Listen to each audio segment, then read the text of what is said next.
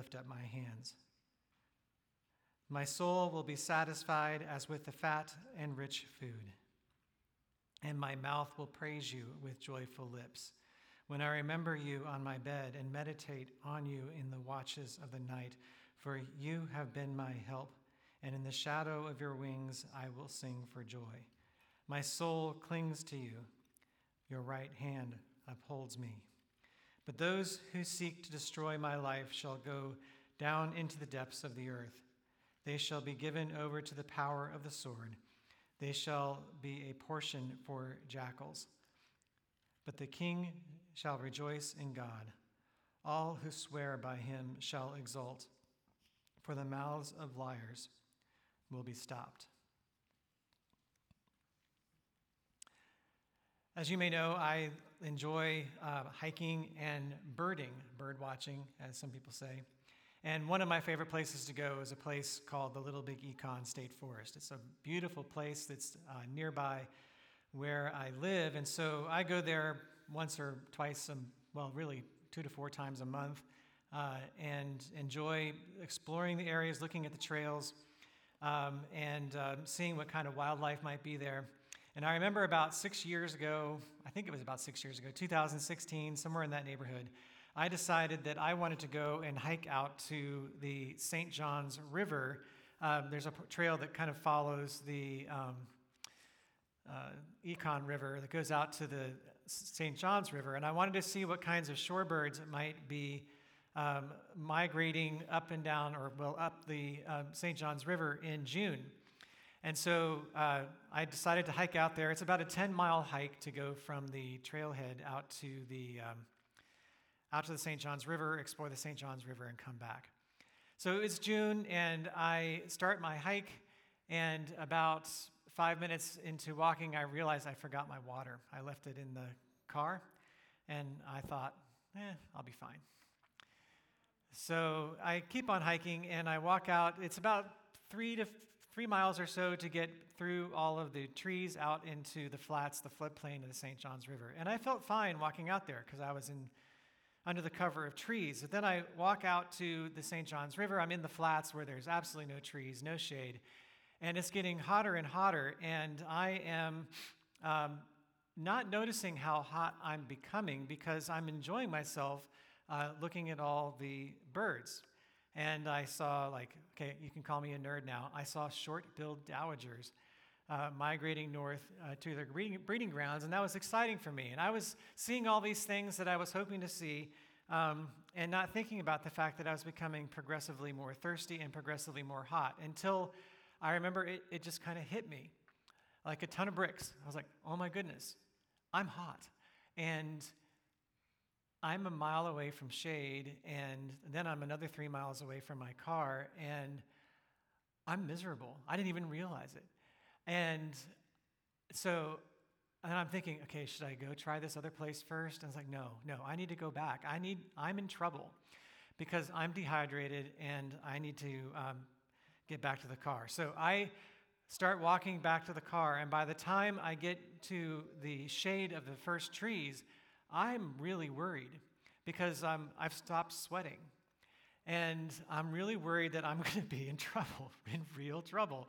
And uh, I was so exhausted that every time I hit shade, I had to stop and rest. And I kept thinking, this isn't good because the longer I rest, the longer I am without water. I need water. And um, I was really, really afraid for that last two miles or so that I was going to be in serious trouble. And I remember sitting, I can't move because I'm exhausted, and yet um, the longer I sit here, the more thirsty I'm going to become.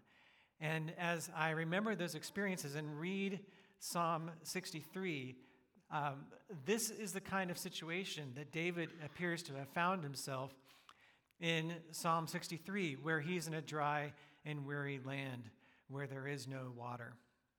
This psalm is set in the life of David when he was in the wilderness, and we don't know exactly when this was, but uh, it, where in his, when in his life. But we know that um, well, it's likely that this was when he was fleeing from Absalom, when Absalom was taking or attempting to take the kingdom from him. And in 2 Samuel chapter 15 and 16, we're told that David fled into the desert, uh, and, but he sent his priest back to the temple with the ark of God. And this is what he says David says, Take the ark of God back to the city. If I find favor in the Lord's eyes, he will bring me back and let me see his dwelling place again. But if he says, I am not pleased with you, then I am ready. Let him do to me whatever seems good to him. And as I read those words, I'm, I'm just kind of amazed at his confidence and in his faith that no matter what happens to David, he's going to trust in the goodness and in the love of God. Maybe God would bring him back to Jerusalem and allow him to be restored to his kingdom, um, and, but maybe not.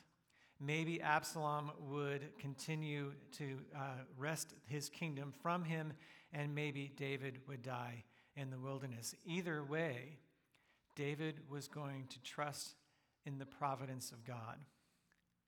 And this is the same confidence that we see expressed in Psalm 63 when David says that he's in a dry and weary place or dry and weary land where there is no water, thirsting and longing for God with both his body and his soul. And this wasn't just a physical uh, longing for, for water. It was a spiritual longing as well. This is body and soul together, the, the body mirroring the spirit, if you will. He's starving both physically and spiritually. He wants water, but he also needs the presence of God.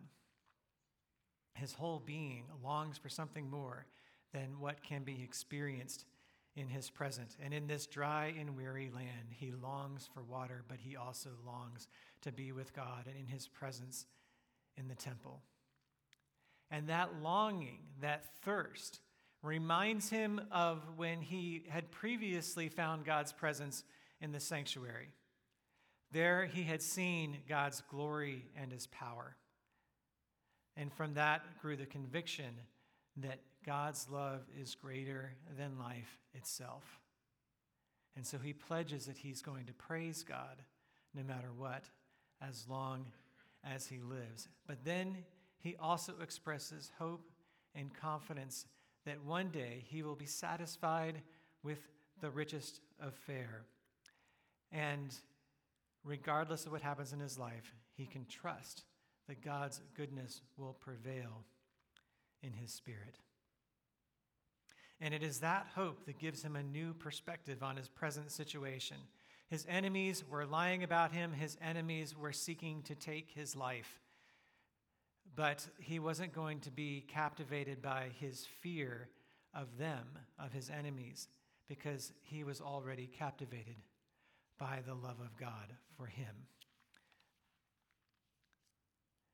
And the hope that David had in a coming day when he would um, be satisfied with fat and rich food, with the richest of fare, is a hope that we have begun to realize in the person of Jesus Christ. We have seen the beginning of what David hoped for in Jesus Christ because Jesus has come and entered into this broken world and he has purchased for us a new heavens and a new earth. And one day he will return and he will gather us together at the wedding supper of the Lamb, and we will dine with him, and he will provide for us, and we will be his people, and he will be our God.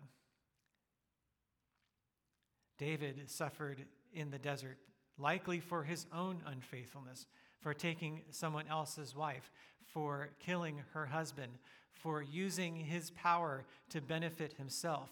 But Jesus suffered on the cross because of our sin, because of our faithfulness, faithlessness, and because of his faithfulness to redeem for himself a bride that was unfaithful to him. And so, because of the cross, we can know and we can have confidence that our desert experiences will end. The suffering will cease. One day we will dine with the richest of foods at the wedding supper of the Lamb and He promises to nourish us in the present time. as He leads us through our current experiences into a new heavens and a new earth. And until then, until that day, we will always have experiences of desert. We will never be able to escape um, this on this side of heaven. There will always be times when God feels distant, when God feels absent, when we suffer in the miseries of this life and wonder how God will lead us through. And at times I feel the church, and when I say the church here, I don't mean UPC, I mean the church in general. I feel the church sometimes has failed to address this reality of what Christians experience in their daily lives. That there are times when we go through experiences of desert, there are times when we feel like God is absent or God is distant. And we treat people on the um, level of their really their surface experiences rather than their deeper longings. I mean, can you imagine? I made it back to my car, by the way. I, uh, I had some water in the car and I drank down the water, and I realized after that that I didn't even bring enough water, even if I had remembered it. And so I uh, went to the nearest gas station and got the biggest thing of water that they sold. But can you imagine if there was a gas station attendant there guarding the water and said, You were stupid. Why did you do that? You need to repent. You need to say you're sorry. And after you say you're sorry, and after you listen to my lecture about why what you did was so wrong, then you can have your water. And that would be awful, right? No one would do that. That's a very uncaring thing to do. You give somebody the water, and while they're drinking the water, then you lecture them about what they were doing. You do that, you it in the right order. Um, but the reality is, that's in many ways the way that we act as a church. We deal with people on the level of their behavior rather than on the level of their thirst. I uh, have a friend who led the um, Celebrate Recovery Ministry in Baltimore, Maryland, at the church that I pastored up there, was a pastor there. And uh, he was in the mall back in the days when we walked around malls. He was in the mall with his, with his friends or with his family, and he sees this guy walking by with a t shirt. And the t shirt was one of these custom made t shirts, and it says on the top in big letters, Everybody tells me to stop drinking. And then underneath of it, it said, But nobody asks me about my thirst. And he saw that and walked by, and then he has a lot more guts than I do. He stopped and he said, You know what? I'm going to. I'm going to go to this guy. And he walked back. He found that man and he said, I want to ask you about your thirst. And uh, I, will do it now, but if you want, you can come to a Celebrate Recovery meeting and, and I'll ask you there. And, and I promise I won't lecture about your drinking until you tell me about your thirst. And that man came to celebrate recovery. And I don't know how his story ended. I have no idea how his story ended, but I just love the fact that my friend reached out to him and asked him about his thirst. Because the guy who had the, wore, the, wore the shirt was bold enough to be able to even say it on his t shirt. And that's really where the church needs to interact with people to interact with each other on the level of our thirst. Not so much what are we doing and why is it wrong, but what is it that's driving us to do the things that we do? What is it that makes us do what we do? What, why is it that we don't do what we should do and do do what we shouldn't do? What is it that drives us? This is what reveals our thirst. This is what reveals our need of Christ and where the gospel can minister to us on a deeper level than just our behavior. And I think about the last year and all that's happened in the last year, the one thing that strikes me the most um, beyond just the reality of the pandemic is the conflict that has happened, the culture wars that we've experienced, not just out in the culture, but between the culture and the church, and even to some extent within the church. I mean, I wasn't alive during the civil rights movement, or I was, but Martin Luther King was killed four years before I was born. So I missed a lot of uh, what is in the history books.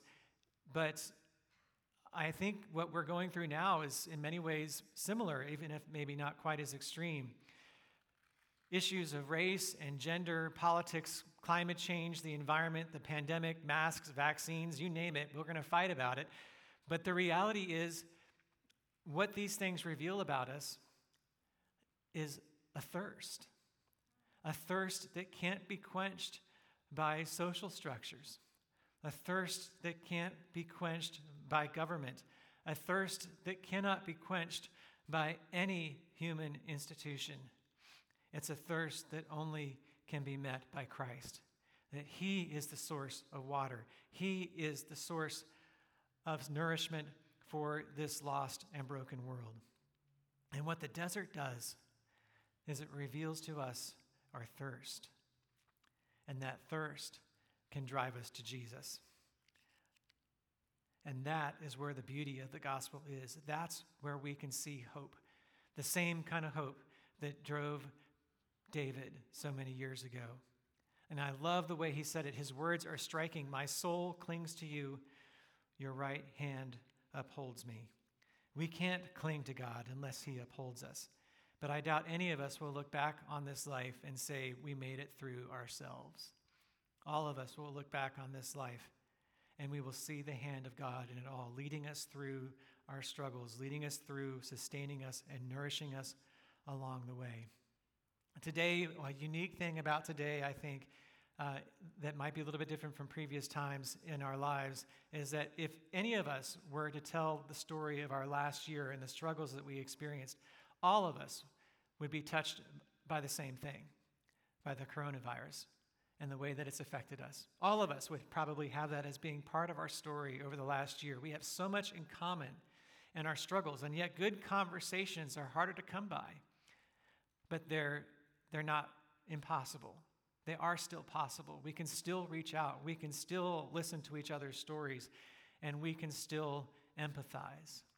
And this passage points us to a reality of God's beauty in the midst of our lives when it seems like our lives are a disaster area. When we can see the beauty of God and the hope of the gospel in the struggles of our everyday lives. Henri Nouwen, who is one of my favorite writers, says it this way in his book, The Wounded Healer. He says, A Christian community is therefore a healing community, not because wounds are cured and pains are alleviated, but because wounds and pains become openings or occasions for a new vision. Mutual confession then becomes a mutual deepening of hope. A sharing and sharing weakness becomes a reminder for one and all of the coming strength. This is what David realized. He had a new vision in the midst of his thirst as he was reminded of God's uh, care for him in the past, the, the power and the glory that he had seen in the temple in the past, but also a hope for a future that one day God would restore him and he would dine in the richest of fare. He had hope in a coming strength in the midst of, his, of the desert experiences because of God's work in his life. And we hate the, de- the, the, uh, de- the deprivations that come to us in the desert experiences, and rightly so. But God does things for us in the midst of these experiences. The desert is an essential aspect of the Christian life. Because there, we are reminded that this age is not all that there is. There is an age to come. There is a new heavens and a new earth, and this world simply cannot satisfy in and of itself. And that thirst that we experience is a good thirst because it longs, it causes us to long for where Christ is leading us as a people and it deepens our hope and gives us this the perspective that we need to be able to travel through this life into the new heavens and new earth. And He's not left us alone, He's given us each other, and He's given us His Spirit so that we can care for each other, so that we can comfort each other, so that we can love and empathize, and so that we can support and even cherish each other until He returns. And this is really what the world around us needs to see to see in us and, and for them. A watching world can see that we are that, that we have this hope for something that is coming that will be that will transcend anything that our that this world itself can offer. And it's missing in so many of our, um, the public face that the church gives to the world. I'm reading a memoir right now by an African American man who's a scientist and he's also a birder uh, and he's also a spiritual person. Uh, and his the, the memoir is leading me. I haven't finished the book yet. It is leading me into uh, where he has reconciled his training in science and um, and nature with his spirituality. But in the in the telling of the memoir, and I'm I'm actually listening to, to this memoir while I while I run uh, in the mornings and in the afternoons. Um, he's telling the story of his life and his upbringing. And he grew up in a very conservative, fundamentalist, uh, King James only type church uh, in South Carolina. And as uh, he remembers back into his childhood, this is the way he described his experiences in church. He uh, his grandmother convinced him to confess his faith, and he got baptized in church. And the big thing that he remembers uh, when he got baptized is that uh, they dunked him under and he saw tadpoles in the water, uh, and then they pull him back up. But from then on, this is, this is how he describes his experience, his experience in church since being baptized. He said, I would, I would have to sit and listen to someone tell me how evil I was and how terrible punishment was in store for me if I didn't repent. My five second swim with the tadpoles had, as his baptism, had been just an entry fee into salvation. Satan would follow me for the rest of my life, tempting me with things I'd better run away from or else. I owed God a debt of obedience and guilt that I could never repay. And he continued to talk about his experiences, and a couple pages later, he summarized it this, this way as an African American man. This was an old time religion, salvation at the hands of a blue eyed God who wielded the Bible like a whip. And as I'm, as I'm running and trying to, you know, get my time for the day, I'm listening to him share this, and um, my heart is breaking for him that the gospel that I believe in, the gospel that we believe in, uh, Jesus that came to free us from slavery, from sin, and from bondage, he got the opposite message. And I don't know what the church was saying. All I know is the experience that he had and the way he experienced it as a child. But his experiences were real, and they created real hurt and real pain and real thirst. And I don't know what happens to him. I don't know if he comes back to the church. I don't know if he comes back to the Christian faith. I don't know if his, I know he comes back to some form of spirituality, but I don't know yet if it's a Christian spirituality. I want to find out. But the reality is, whatever happens with him, the reality is this is the kinds of stories that we need to hear because we need to know the message that we share isn't always the message that people hear. And what we say and what people hear us say are sometimes two different things. And when we say that we believe in a gospel that gives us hope for the richest of fare, we need to be sure that the messaging that we give is consistent with the gospel we believe. We need to be really thinking about the messaging that we offer as a church and the gospel we provide as a, uh, as a church and the actions that accompany what we say to make sure that when we say that the gospel gives freedom, that we offer that freedom in the life of the church. Because Jesus has purchased a new heavens and a new earth to usher us into the wedding supper of the Lamb. And if nothing else, the thirst that we have is a thirst that there is something more, something beyond what this world can offer in and of itself, something beyond what human institutions can provide. And the hope and the longing in the world today, it's palpable in the struggles that we are experiencing, in the struggles that, um, that um, uh, Drew Lanham, the author of the book, had um, experienced. We need to give more to a watching world. We can't make the desert go away, but we can provide a foretaste of the coming kingdom in a way in the way that we live in the world today in, not, in what we say and in what we do in the way that we offer our lives in the context of sharing the gospel. And when we do this to fellow believers we call it nurture or we call it discipleship. When we do this with unbelievers, we call it evangelism, but it's, it's the same thing.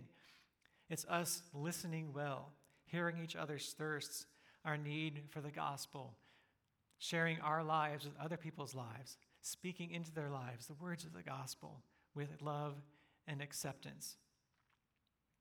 This is what the gospel's supposed to be all about. There's a book written a few years ago um, called The Shape of Church to Come. And one of the authors is an Australian. And he tells the difference between um, caring for sheep in Australia versus the United States. In the United States, when we care for sheep, we have um, farms and we, we um, fence in our farm, farms with fences to keep the sheep in and keep the wolves out. Keep the things that we want in, in, keep the things we want out, out. That's what we do. Um, in Australia, he says that's not practical in many of our farms. We can't build fences. We can't, there are, our uh, lands are too large and we, uh, we can't keep the fences repaired. And so uh, we can't do that. He says what we, what we do in Australia is we sink a well. And then um, we only bring water to the sheep at the well. We only feed them at the well. And the one thing the sheep learn is the well is the source of life, and they won't stray too far away from it. And I thought that was such a beautiful metaphor. What we can easily fall into in the church is building fences where we say, You belong with us, and you don't. You belong with us, and you don't, because of something about you. When the gospel says, Come and join us because of something about Christ, because of who Christ is for you. This is what the gospel offers to a watching world. This is what satisfies us with the richest of fare. Let me challenge you to consider what is your thirst? I'm not talking about your behavior. Your behavior is a symptom of your thirst? What is it that makes you want to do what you do or not do? What's driving the behavior? And where do you need Christ to minister to you in the midst of that thirst? When we come to grips with our own stories and what drives us, we can also share in the hope of the gospel because the gospel is ministering to us. And then we have hope to give to those around us where we can empathize and hear them share their thirsts and not respond in judgment, but respond with empathy and the offer, the sincere offer of the gospel, because we have the Spirit now. We have the gospel now. We have a foretaste of the coming kingdom now that we can share with a watching world. And this is what we celebrate when we celebrate the Lord's Supper a very real foretaste of the wedding supper of the Lamb, where Christ comes to be with us spiritually, to host this table in anticipation of the day when he will return and we will dine with him again. We feed on him by faith now when we will feed with him, when we will dine with him in the flesh in the future. This is the Lord's table, where Jesus pledges to sustain us in this journey. It is not an empty ritual that we perform just to remember Christ. It's the Spirit nourishing us in this sacrament. And all who are weary and who recognize their need of Jesus can find nourishment from the gospel, from Jesus, from his spirit here in this table, who come with contrite heart. And so if you are a member of the church in good standing, any church in good standing in which this gospel is preached, feel free to come to this table. And in anticipation of this meal, let us confess the gospel that we believe by reciting the gospel in the form of the Apostles' Creed that the church has recited for thousands of years. Let's read it together. I believe in God the Father Almighty, creator of heaven and earth. I believe in Jesus Christ, his Son, who was conceived by the Holy Spirit, was born of the Virgin Mary. He suffered under Pontius Pilate, was crucified, died, and was buried. He descended into hell. On the third day, he rose again from the dead. He ascended into heaven and is seated at the right hand of God the Father Almighty. From here he will come to judge the living and the dead. I believe in the Holy Spirit, the Holy Catholic Church, the communion of saints, the forgiveness of sins, the resurrection of the body, and the life everlasting. Amen. As you prepare to come to the table, let me let you know you can see the signs better than I can, but if I can remember correctly, the ones closest to me here are wine. Did I get that right? And the ones on uh, here are juice, and then the outer ones on the far ends are juice with uh, un, not unleavened bread, gluten free bread. Yes, those are on the outside.